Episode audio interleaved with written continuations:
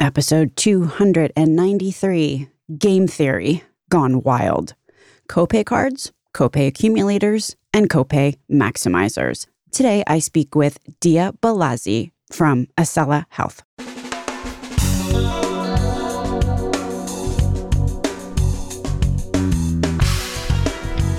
American healthcare entrepreneurs and executives you want to know. Talking. Relentlessly seeking value. Let's cut to the chase here for our conversation about copay cards offered by pharma companies versus copay accumulators and copay maximizers deployed by health plans. This whole war of the copays started back in the day when P B Ms began to shake down pharma for higher discounts. The prize that P B Ms offered pharma was lower copays for patients. It's a well-known fact that the higher the patient out of pocket, the lower the market share of the drug, the old supply and demand curve at work. So the P B Ms and health plans kind of had an ace up their sleeve because they control how much the patient pays out of pocket. And so they used that ace to pull in higher discounts from pharma. You'll make it up in volume, they told pharma. We'll make sure you get lots of patients by putting your drug on a lower formulary tier and giving patients who take your drug the lowest possible copays. At a certain point, pharma companies started to get mad about their dwindling net prices, and they're pretty smart. So pharma came up with a workaround to P B Ms holding them hostage for lower net prices. Pharma decided to hand out copay discount cards. Then they don't have to pay the P B M. They can finesse lower patient copays all by themselves. Except now, the P B M sees this, and they raise. Enter copay accumulators and copay maximizers. For this part of the extravaganza of game theory at its finest, I'll let Dea Belazi, PharmD, M P H, explain. Dea is the president and C E O over at Acela Health. He's a pharmacist by training who has worked for pharma, then at a health plan, then spent lots of time in the P B M space. Now he's working to create a different kind of pharmacy benefit at Acela Health. He has seen this tangled web from pretty much every angle. One thing to point out here before we begin. In the olden days, this whole war of who has leverage over who transpired in the context of small molecule drugs in competitive markets. So like Lipitor versus Crestor versus Simvastatin. And they all cost like a hundred bucks a month. If the health plan made it untenable to get one of those drugs, they usually made another one in the same class financially attractive. So the patient had options and the stakes were a lot lower. Now this same war is being fought on the specialty side of the house, where drugs cost thousands or tens of thousands of dollars a month, and the patient may have but one option. So if it's made financially toxic for a patient to get that one drug, then the patient has to choose between like their family's health and dipping into their four oh one k. In these cases, pharma can be sort of authentically, and the sort of there is an important qualifier, a hero who steps in and helps patients who are basically functionally uninsured because they can't afford the copays and deductibles to actually use the insurance they're paying handsome premiums to have. Pharma can step in and help via copay discount cards or through patient assistance programs, you know, to help those with lower incomes. But let me point out an obvious, but rarely mentioned in the same sentence connection. If the patient cost share is really high, there are at a minimum two parties responsible for that. The insurance company, who set the patient cost share, and may have created functionally uninsured members in the process, and the pharma company, who may have set the price of the drug untenably high, maybe way over what the value of the product was. Neither is an innocent bystander, and the patient, sadly, is caught in the middle of this war. My name is Stacey Richter. This podcast is sponsored by Aventria Health Group. Dea Belazi, welcome to Relentless Health Value. Thank you for having me. So the leadership of P B Ms, they all gather together in a room and they brainstorm a solution to undermine the copay cards, which undermine their formulary tiers. What do they come up with? So so obviously the concept of copay accumulators is one of those things, or other other aspects that have come about, you know, to, to try to dissuade uh, pharmacies from using copay assistance or copay cards for patients, right? So the copay accumulators was one of those things that came about. I would say that it's it's probably the concept of copay accumulators wasn't just a probably a P B M thought, but it also came from their customers, whether it was health plans or employer groups. And and the premise, if you think about, if I can take a second to describe sort of pre-accumulators, the world that would have looked like, you know, if somebody had a one hundred dollars copay and the copay assistance or the copay card program was willing to buy down that one hundred dollars copay down to ten dollars, in other words, they would pay ninety dollars, the patient would be responsible for ten dollars. The payer or the P B M typically wouldn't even know that happened. There's there, the data around getting this insight or information is very limited. The payer doesn't really see that. Patient walks in with a crisp ten dollar bill of their own and a ninety dollar copay card. That goes in payment for the one hundred dollar copay. But at the end of the day, the P B M has, all the P B M knows is that one hundred dollars got paid. That's exactly right. Okay, then what happens? In the copay accumulator model, the payer will not, so if we go back to this one hundred dollar example, that ninety dollars that that copay assistance program from the manufacturer buy down does not go against their deductible. So in other words, if that patient had a four thousand dollar deductible, only ten dollars would come off. So the patient would still owe three thousand nine hundred ninety dollars versus three thousand nine hundred dollars. So they're not getting credit or the benefit of that copay as they probably would have before these concepts of the accumulators had come out. And I guess this would matter because there's generally speaking an upper limit for how much the pharma company will pay for any given patient. So it's like, you know, we'll pay up to ninety dollars per script for a total of two thousand dollars or one thousand dollars, right? So like you can max out the amount that a pharma company is going to put against any given patient in any given year. That is generally correct. The majority of them do have some type of budgetary allotment for the patient to to utilize. Uh-huh. I'm seeing where this road is leading in the sense that if the amount is not getting counted toward the deductible, so a more stark example might be like a multiple sclerosis product, for example, exactly. Which the copay isn't one hundred dollars. It might be, you know, just for sake of this example, like say one thousand dollars, right? Because it's some kind of co-insurance tier. Yes, yes. If, That's right. If the max pharma benefit is, say, three thousand dollars and the pharma company is contributing, I don't know, like nine hundred dollars toward mm-hmm. the the copay, then in three months, the patient's going to blow through their pharma benefit, but they still haven't satisfied their deductible. That's exactly right. All the patient has done in this case, when there's an accumulator, is pushed out in a time perspective, their their time to pay that. Instead of paying that perhaps earlier in the year, they're now, to your, to your example, maybe start paying their their deductible out in April, May, May timeframe. Yeah, so if I'm a patient and now I'm now it's the middle of March, I no longer have a pharma benefit. You know what I mean? Like I can't yep. use the copay card anymore because I've Correct. maxed it out. And my out-of-pocket that I owe is still one thousand dollars. Yep. So now all of a sudden That's you've right. got a patient who's who goes to the pharmacy and they're told, oh, you got to pay a grand for your drug. And they're like, well, wait, wait, wait. It's only supposed to cost one hundred dollars because I have this copay card, right? Those are the real situ- real scenarios or situations that do come up. The patient will then have to pay their, their out-of-pocket or their deductible if they're in a deductible type of benefit design. Uh, until they get past that. And once they get past that, if there's typically a copay or some lesser dollar amount, that typically will kick in. But you're absolutely right. At that point, they don't get credit for the dollars that were the dollars that were utilized by the copay assistance program. What's the typical deductible that some of these patients, like have you seen any examples of a patient with acquiring a specialty drug? If you think about more of a real scenario, you know, if I take your multiple sclerosis example, M S products typically today are easily sixty thousand dollars, seventy thousand dollars, sometimes eighty thousand dollars a year in terms of the product cost. The patient might have some form of coinsurance because it's a specialty product, to your point.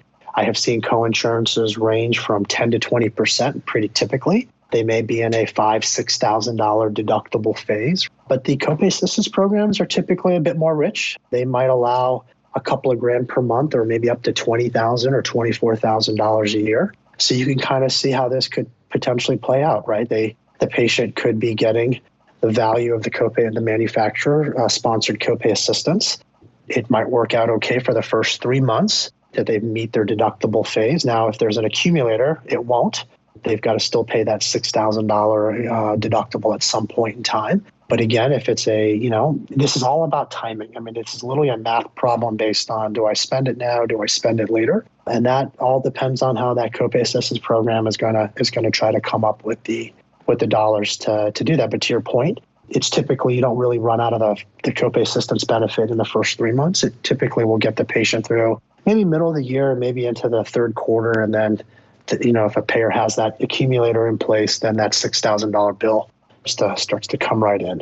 For a multiple sclerosis product that typically costs seven thousand dollars a month, that's pretty much a whole month's prescription is being pushed over to the patient to pay for in that particular time, which could be a, a, a significant financial challenge for almost anyone. Yeah. In fact, I was listening to a patient who had a kid with cystic fibrosis, and her point was suddenly their prescription expenses went up eight thousand dollars a year.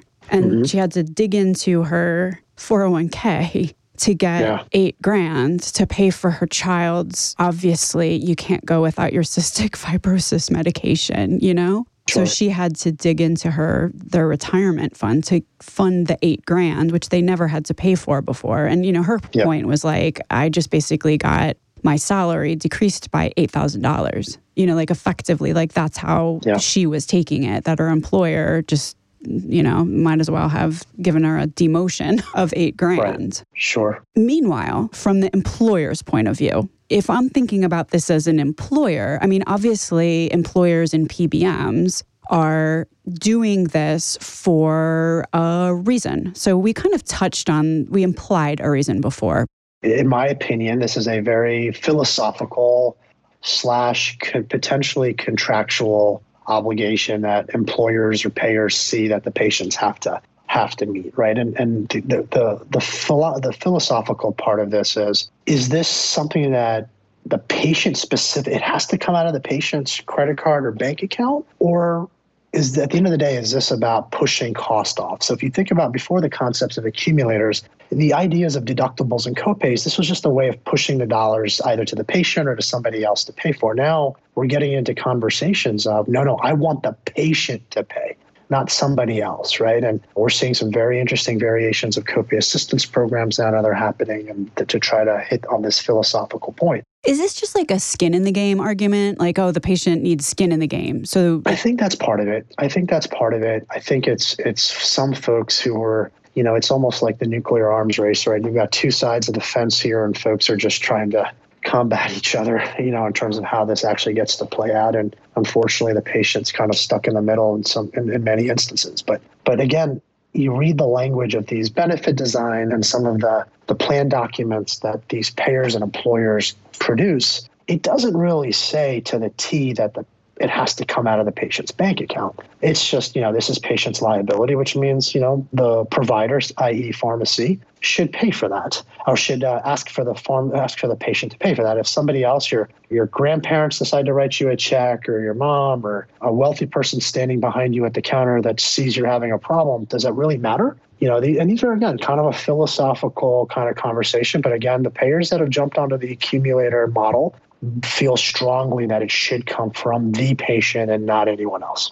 A lot of times the skin in the game philosophers, yeah. they want patients to feel the financial burden of decisions that are being made relative to, you know, health spending so that mm-hmm. they can be consumers. It's hard to be a consumer if somebody else is paying for everything because everything's free. You act like everything is free. Is the thinking there that these patients are going to sit there and do a pro and con decision-making matrix relative to whether or not the kid really needs this med? I think the answer, it started that way.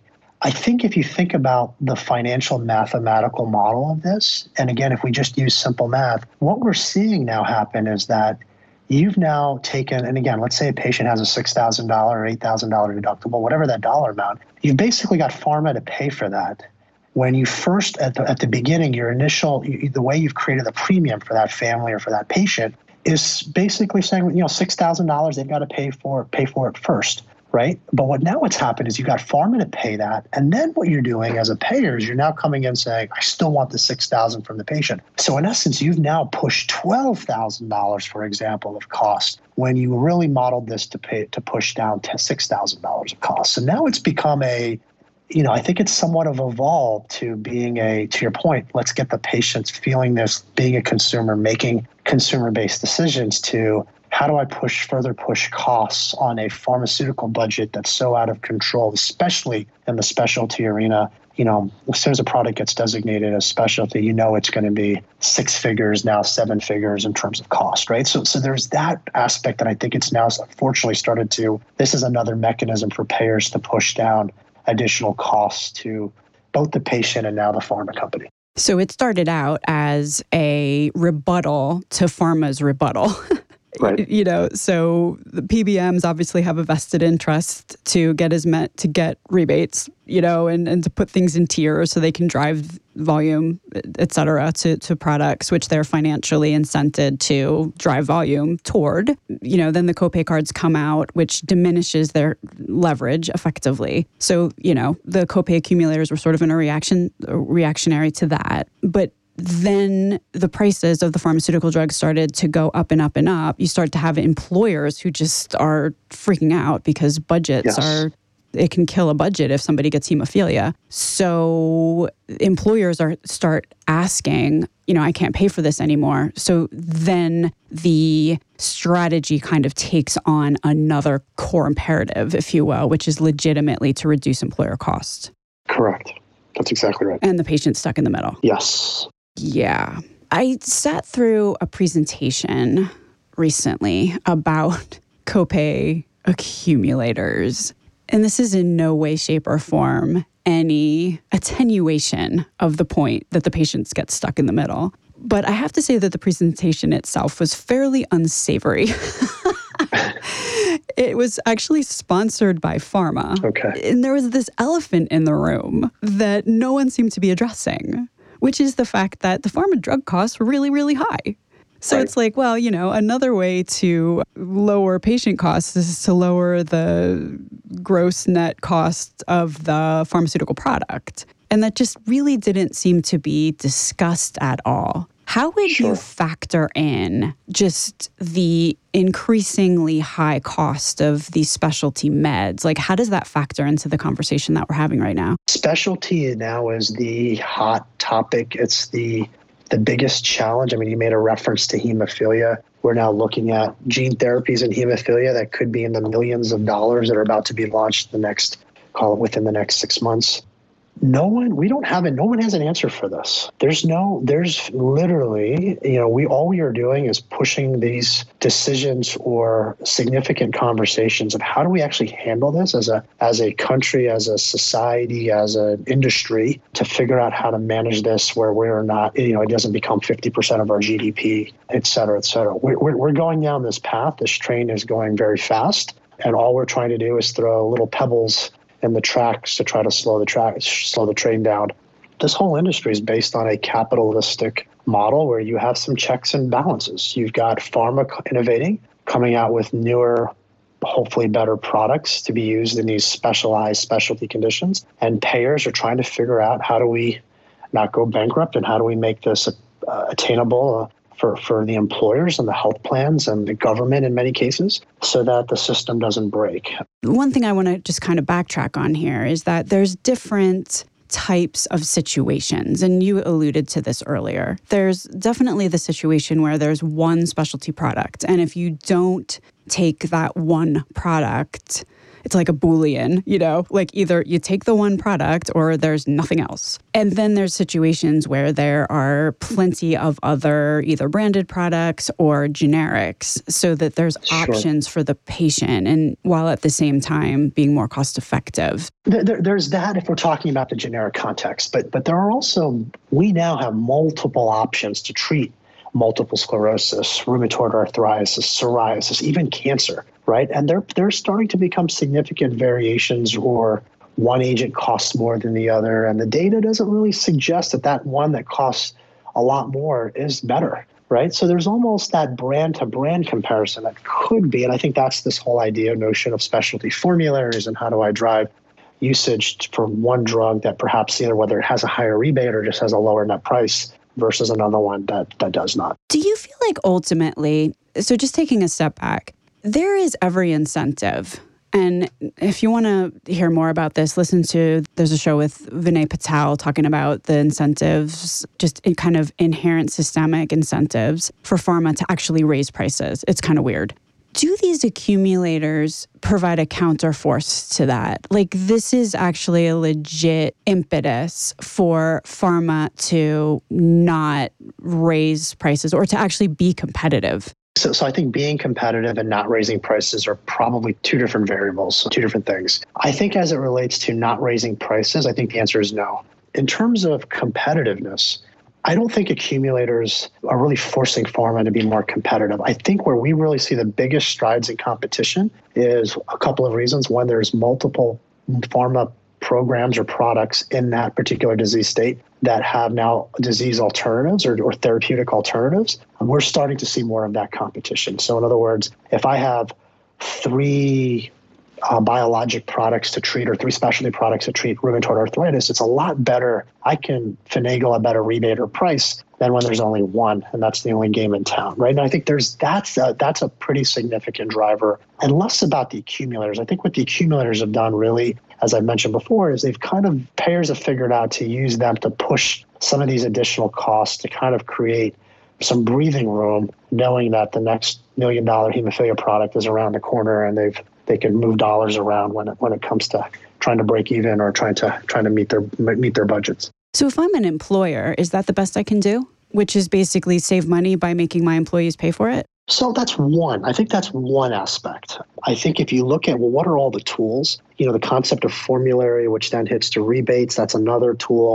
Do we want to put more clinical requirements to make sure if we're going to spend hundreds of thousands of dollars to treat a specialized condition, do we want to make sure that's the right patient? So these clinical programs, these, these pre-authorization models that are out there to really make sure, you know, if we're going to spend it, we want to make sure we're not we're not creating a scenario where we're throwing money down the you-know-what.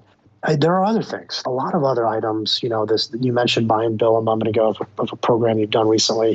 You know, there are things of moving sites of care. You know, we, there's this whole model, especially now with the pandemic and with COVID, home-based healthcare is, is now bigger than it ever was. You know, being able to, do I need to send and pay a hospital to infuse a specialty medication when that might be doable to send a nurse to someone's house at half the price, right? So there are other techniques, other applications or tools that can further alleviate, you know, the, this pricing. But I think it's it's not a one, it's not a simple answer. It's combinations of these things to really effectively create a program that's tailored for the specific types of patients in that employer population. Let's add a wrinkle here. Copay maximizers. How are they different than accumulators? I think I, I get the feeling that maximizers are kind of like the son of an accumulator.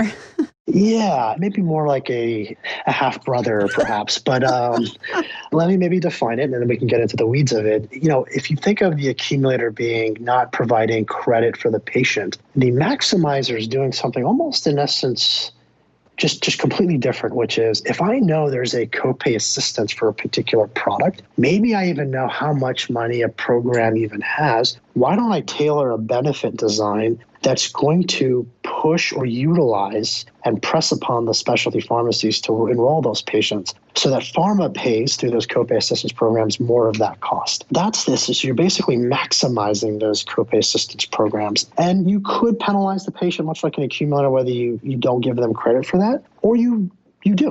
I didn't quite get that. So what exactly yeah. is a maximizer? So the accumulator, what that does is it removes the pharma's ability to contribute to a deductible. How does the maximizer differ from that? If I can give you an example, if we use that same multiple sclerosis example, I'm just going to use some round math here. Let's say it's a one hundred thousand dollars a year product, and we know that copay assistance program has twenty-four thousand dollars of value that can be utilized to buy down the patient's uh, copayment, right?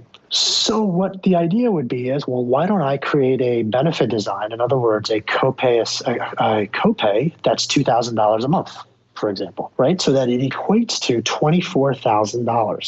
Perhaps the year before, that patient might have had a one hundred dollars copay with a six thousand dollars deductible. I'm kind of putting that away, and I'm saying I am now going to charge you consistently as a copay of two thousand dollars a month, knowing that pharma is going to come in to pay that two thousand dollars. Aha, so basically I'm making my out-of-pocket match the pharma program. deliberately. Correct. Correct. Or try to, yes, or trying to, yes. That's, that's the idea of the maximizer. Interesting. This is almost like, again, we were talking about game theory earlier. This is kind of like, I'll see your accumulation. So, you know, employers and, and, and P B Ms who are who are leveraging the maximizer strategy, they're basically doing market research. They're going around figuring out what all the max benefits are. You know, somebody made some giant spreadsheet, wrote down what all the pharma companies are paying, and then decided that they want legit the patient to pay one hundred dollars a month or something like that. So now they're making the monthly out-of-pocket like two thousand one hundred dollars so that they're controlling and making sure that the patient isn't hit with, like the pre- previous example, like all of a sudden eight thousand dollars of out of unexpected out-of-pocket costs. You know, they're making sure that it's fair, but at the same time, they're recognizing the pharma contribution. That's right. And there's variations of this, but that is exactly a general mindset or, or definition of what a maximizer is. Is there any, you know, what's the downside there? What is this? So, so uh, whose perception or whose, per, you know. Who doesn't and, and like it? There's always yeah, somebody doesn't that doesn't like it. Like it. Right? Yeah. I think pharma doesn't like it either. I think pharma, you know, has a distaste for both the accumulators and the maximizer, right? They were never intended to be utilized this way. They were intended to be down the financial liability, whether it's a deductible, co-insurance, copay, right? And and you've now got payers utilizing this. And there's lots of variations of this. I have seen very bizarre ones to very... Give examples of a bizarre one. I just, I can't wait. I have seen where, you know, again, kind of using that cystic fibrosis because it's such an expensive product. These are three hundred thousand dollars, four hundred thousand dollars a year in some cases where the payer might put out a twenty-five thousand dollars copay or coinsurance, right? That and they basically the, the pharma company will pay it, and they've just maximized that entire copay assistance that would have been for the patient in one month in one script, right? So there's that kind of what I think is a very disastrous and, and perhaps um, inappropriate way of of applying a copay maximization model, right? They're just sucking it dry all in one all in one shot or or, or in two months or what have you versus kind of what... And the, then the patient still winds up losing because now in February, they ran, they have no subsidy. Right. They don't have a subsidy. And even if their copay goes to something reasonable, you know, like even a grand, it's still it's still a challenge, right? So there's, yep, there's absolutely that. But but again, I mean, I think there's there's a very there's variations of approaches here that, that we I have seen folks attempt at, and and I would say maximizers are a bit new, except for a couple of payers out there that have been probably doing this for five six years. Many folks have maybe kind of jumped onto this in the last year, versus accumulators have been have been kind of worked through over the last three four five maybe even a little longer in terms of number of years that payers have kind of tweaked, and you're even seeing some legislation in certain states that say you can't do accumulators. You know, they're trying to push back on a, on a policy perspective. But but again, the maximizer model is a bit newer, a bit newer and, and still trying to figure its way in, in sort of mainstream pharmacy benefit services. You know, another program that always seems to come up in these conversations, which isn't really related, but it's adjacent enough that it always seems to come up, is the patient assistance programs. Right. Wherein a pharma company donates, you know, charitably donates a chunk of change to yep. a patient group, a patient advocacy group. And that patient advocacy group then helps patients pay their out-of-pockets. That's a, a bit of a different model in the sense that there's a typically a significant qualification that the patients have to meet, such as they don't meet poverty level limits to qualify for Medicaid, for example, but they're obviously not able to pay for their medications. You're kind of in that in that little void or gap there. That's that's pretty wide in terms of number of people in the U S.